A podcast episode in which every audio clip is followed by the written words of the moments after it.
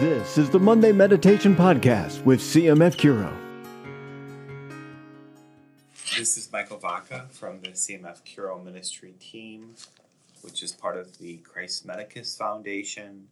I serve as the Director of Ministry Bioethics and Member Experience for CMF Curo, and I'm privileged to present to you the Monday Meditation for Monday, March 21st, 2022. The Gospel is St. Luke chapter 4, verses 24 through 30.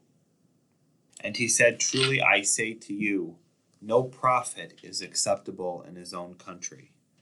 But in truth I tell you, there were many widows in Israel in the days of Elijah, when the heaven was shut up three years and six months, when there came a great famine over all the land.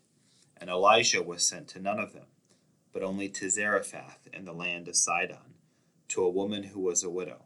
And there were many lepers in Israel in the time of the prophet Elisha, and none of them was cleansed, but only Naaman the Syrian. When they heard this, all in the synagogue were filled with wrath. And they rose up and put him out of the city, and led him to the brow of the hill on which their city was built, that they might throw him down headlong. But passing through the midst of them, he went away. Jesus said to the people in the synagogue at Nazareth, Amen, I say to you, no prophet is accepted in his own native place. Many of us know from experience the truth of Jesus' words that a prophet is not accepted in his own native place. But why might this be?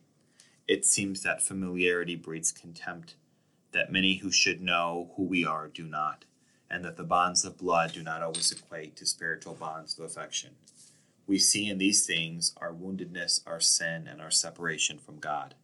But the Lord Jesus knows what it is like to be rejected by his own, to be abandoned, unwelcomed, underappreciated, abused, and forsaken. He knows all the pain in your heart and the pain in the hearts of those you love. He comes to bring you his peace, which none can take from you. Say to Jesus from the depths of your heart, Jesus, you are the most important person in the world to me. Help me to love you above all things, and make up through my small sufferings for the sacrileges, profanations, and other offenses against your most loving and generous heart. Mary, please take this petition to the throne of your Son.